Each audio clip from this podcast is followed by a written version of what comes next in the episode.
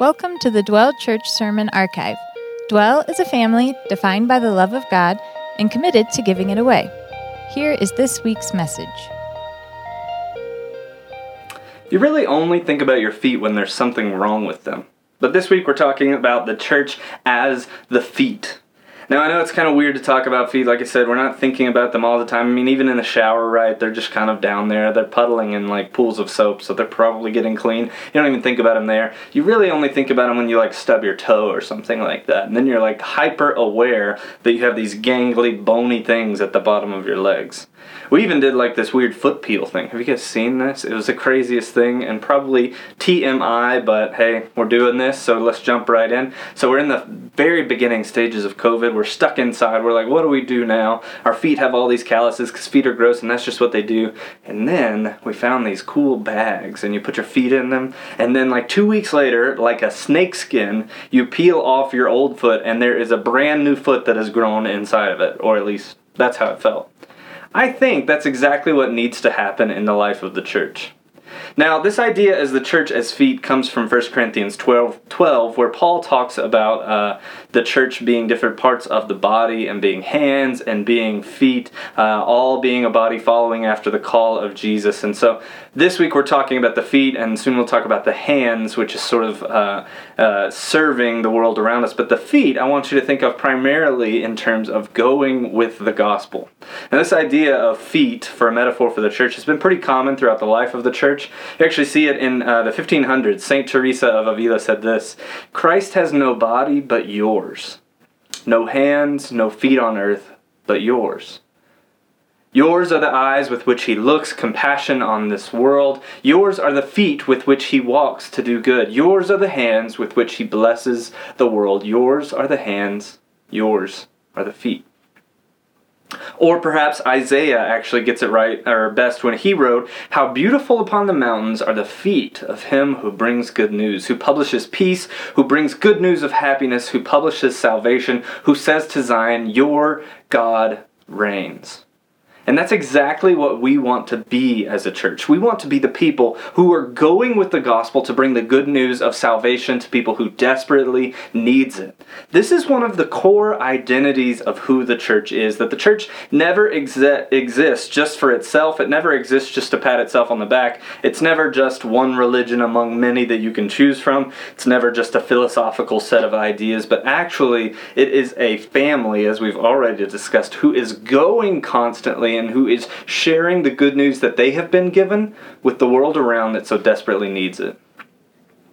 So, uh, we actually see it here in our passage that we've been going through in Acts, where it says, uh, The result of all of this going is that in verse 47 it says, Praising God and having favor with all the people, and the Lord added to their number day by day those who were being saved. Now, what's interesting is that if you, you know, come from certain backgrounds, you've seen the way that feet is turned into an idol, like the church only exists to, you know, share the gospel. And I don't think that's necessarily true. But swinging the other way around, and the re- by the way, the reason why that's not true is because uh, the church actually exists to follow after Jesus and to help other people do the same. So a lot of times you can get mixed up if you're just following at, or if you're uh, following after Jesus but you're not sharing the gospel. But then you always get also get messed up if you're just sharing the gospel but not following after Jesus. But anyway, all of that to be said, I think what is happening more regular today is we're not seeing this people being added to their number day by day, those who are being saved, the same way that we saw it in the early church, because we as a church are not being the feet that we need to be. And obviously, this was very, very important because Jesus actually makes it some of his last words. We see this in both Matthew and in the beginning of Acts. So, Matthew is sort of the end of Jesus' time on earth, and Acts, sort of in the very beginning, captures this small time when Jesus had resurrected, or both of these scenes are really from when Jesus had resurrected, and these were some of the final words that he gave to the church. Matthew 28, uh, 18 through 20 says, And Jesus came and said to them, All authority in heaven and on earth has been given to me. Go, therefore, and make disciples disciples of all nations, baptizing them in the name of the Father, and the Son, and the Holy Spirit, teaching them to observe all that I have commanded you, and behold, I am with you always, even to the end of the age. Similarly, in Acts 1, chapter 8, he says, But you will receive power when the Holy Spirit has come upon you, and you will be my witnesses in Jerusalem and in all Judea and Samaria and to the end of the earth. And when he had said these things, as they were looking on, he was lifted up, and a cloud took him out of their sight. It's clear that Jesus wanted us to go and make disciples, go and be his witnesses. These were his final words to us, and that carries a lot of weight. Like, I think sometimes, you know, one day maybe I'm on my deathbed and Sarah's standing there right next to me. Whatever I say in that moment, she is going to be bound to do. So if I look at her and I say, Sarah, you should find a new husband, marry again, have a good life, then she will have to do that. If I say to her, Sarah, you should listen to the Black Eyed Peas at least once a day for the rest of your life, she is going to have to do that. Whatever I can possibly come up with in that moment carries a ton of weight. And so, for the Son of God, creator of the entire universe and Savior of our souls, to look at us as the church and say, Here's what I want you to do. Here's my final command. Here's the last thing that I want you to do. And that is to go. But it doesn't always look like that.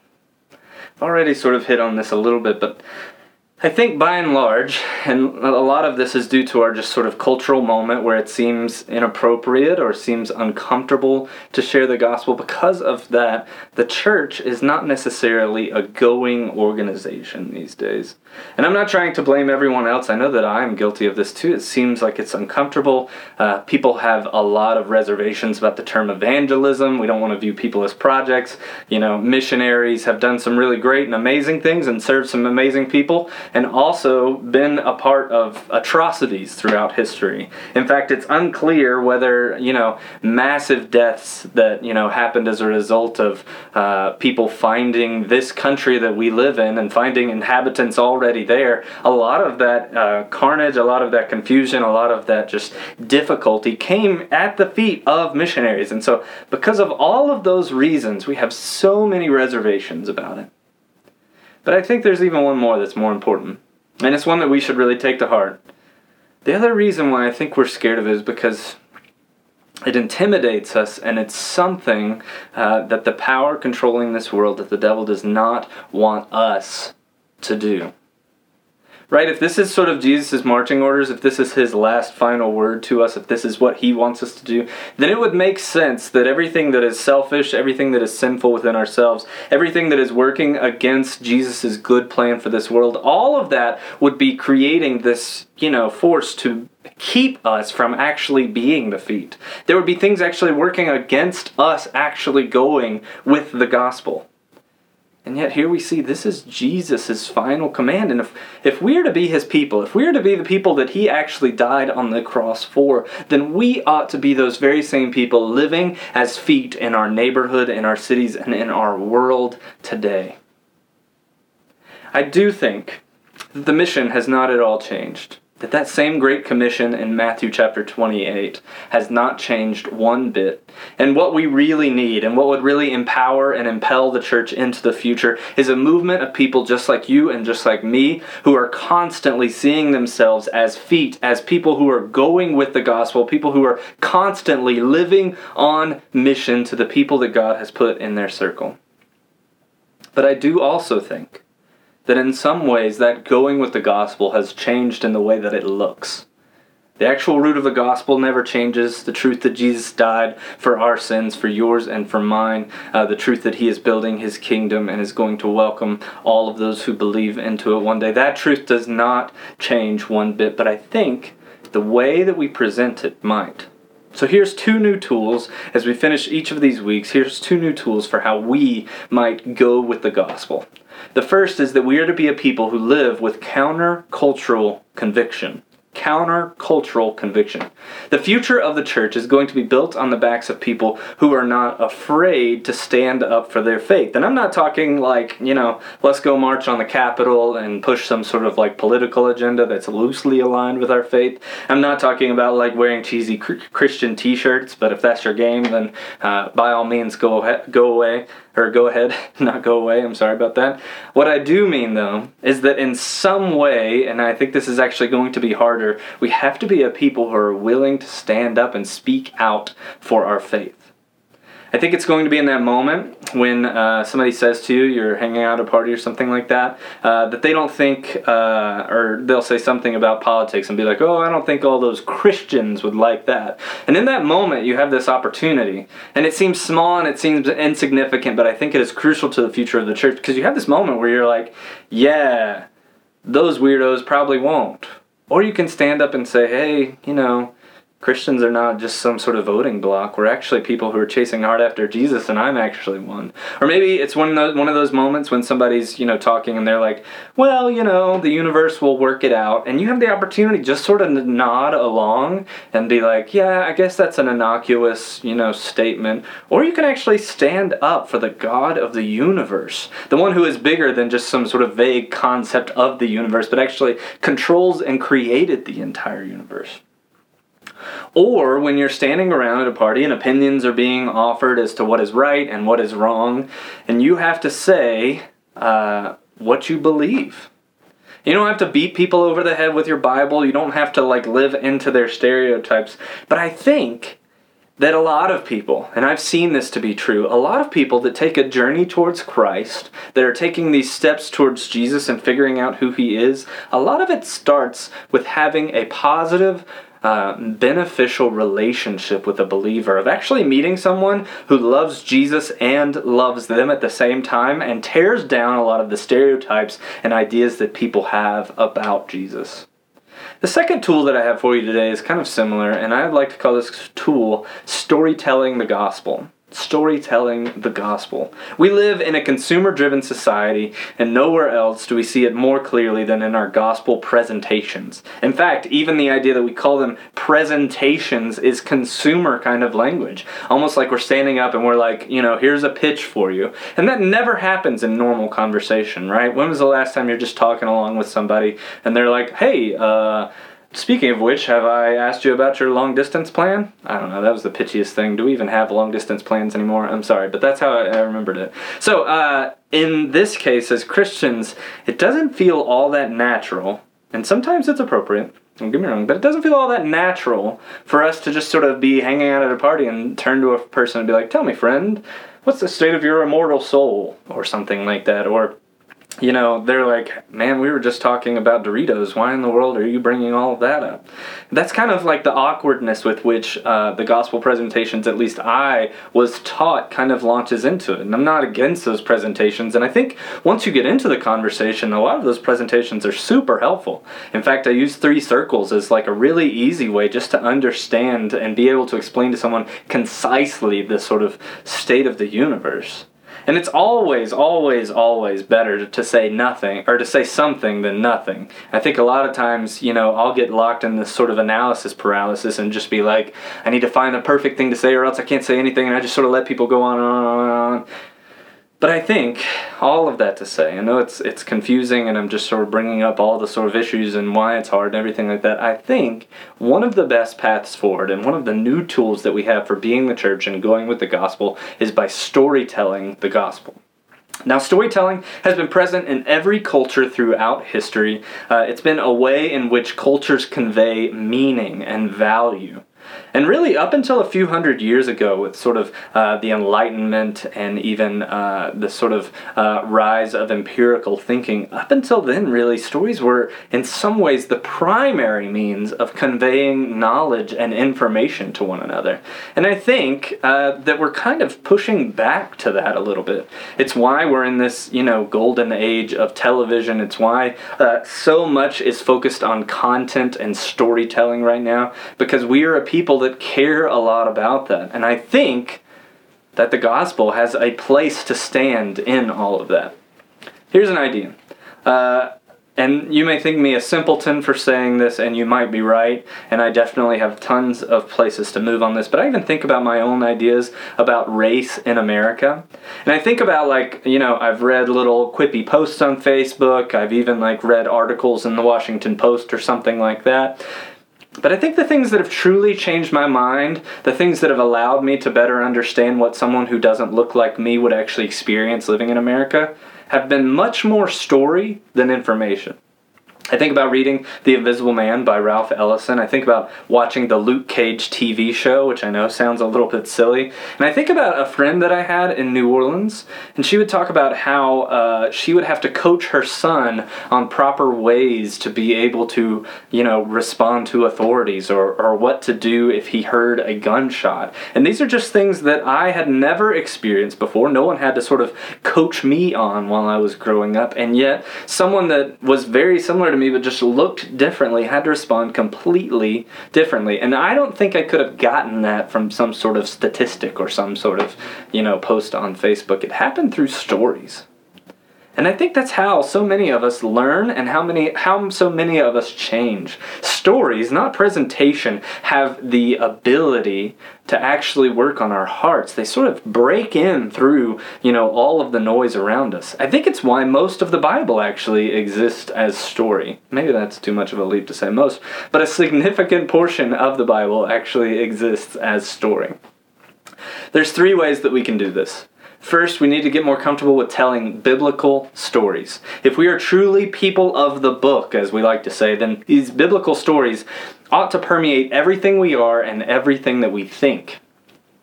And we're people, we're already constantly referencing things, you know, like something happens and you're like, oh yeah, uh, I read something about that on, you know, NPR or something. Or you're like, oh yeah, uh, that happened on The Office and I remember that. We're constantly doing that, but we feel very uncomfortable to be like, this actually reminds me of a story in Genesis. Or Isaiah says something similar about that. But I think if we are to be people committed to the truth that is found in the Bible, then we are going to have to be people who are comfortable leaning into that.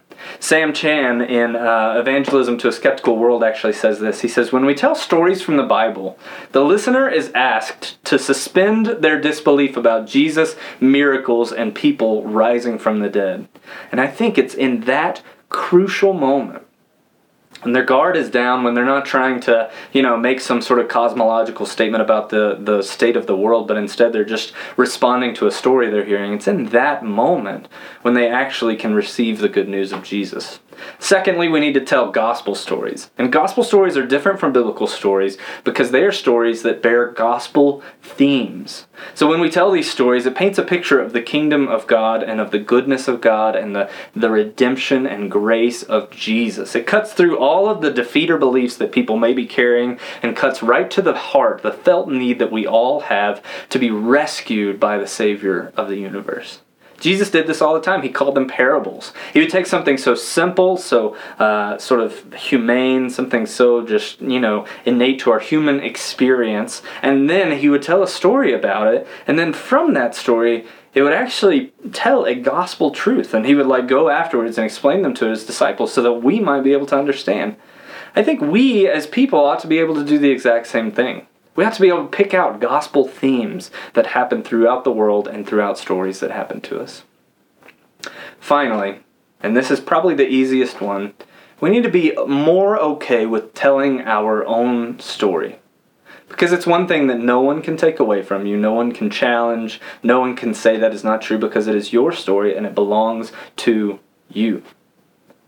And in that moment, when you're sharing about yourself, you have the ability to just sort of go generic, you know, and just sort of, oh, I lived here, I talked to this person, we dated this time, whatever. Or you can actually think back through, and I hope that you see this through your life, you can actually see ways in which God was working through all of that. And the courage, the courageous small step is actually going to be in presenting that and saying, and this is the moment when the creator of the universe intersected with my life. This is the moment when the divine actually that that loves me interceded, stepped in on my behalf and changed my reality through his working. I think if you think back through your life, there are multiple times when you can actually see God's hand, His fingerprints all over your life. And being the feet, going with the gospel, means that we are actually standing as witnesses. We are actually people who are standing up and saying, This has happened. God has changed me. And I believe that in fulfilling that great commission of Jesus and fulfilling his command to us, we have the opportunity to bring that good news to a world that is desperately hungry for it. I mean, what if instead of thinking of your friends as people who believe different things, or people who might ditch you if you say this, or people who, you know, might think differently and you don't want to offend them, whatever that is, what if instead of thinking of them like that, you actually thought, what if these are people who desperately need this love of God that I have received from myself? What if these are people who are desperately in need of a Savior the same way that I was, the same way that I daily am, but they just don't know? That is where we are to stand, church. We are to be the feet. We are to be the people who are going with the gospel, with the good news of Jesus Christ. So go, be the feet. Thanks for listening. We hope it brought you closer to Jesus and more in touch with the world around you. Being a Christian in today's culture can be hard. Fortunately, He gives us the gift of community through His church. So we would love to invite you to join us for one of our Sunday morning gatherings or for one of our weekly small groups. All the details you need can be found on our website, dwelldenver.org.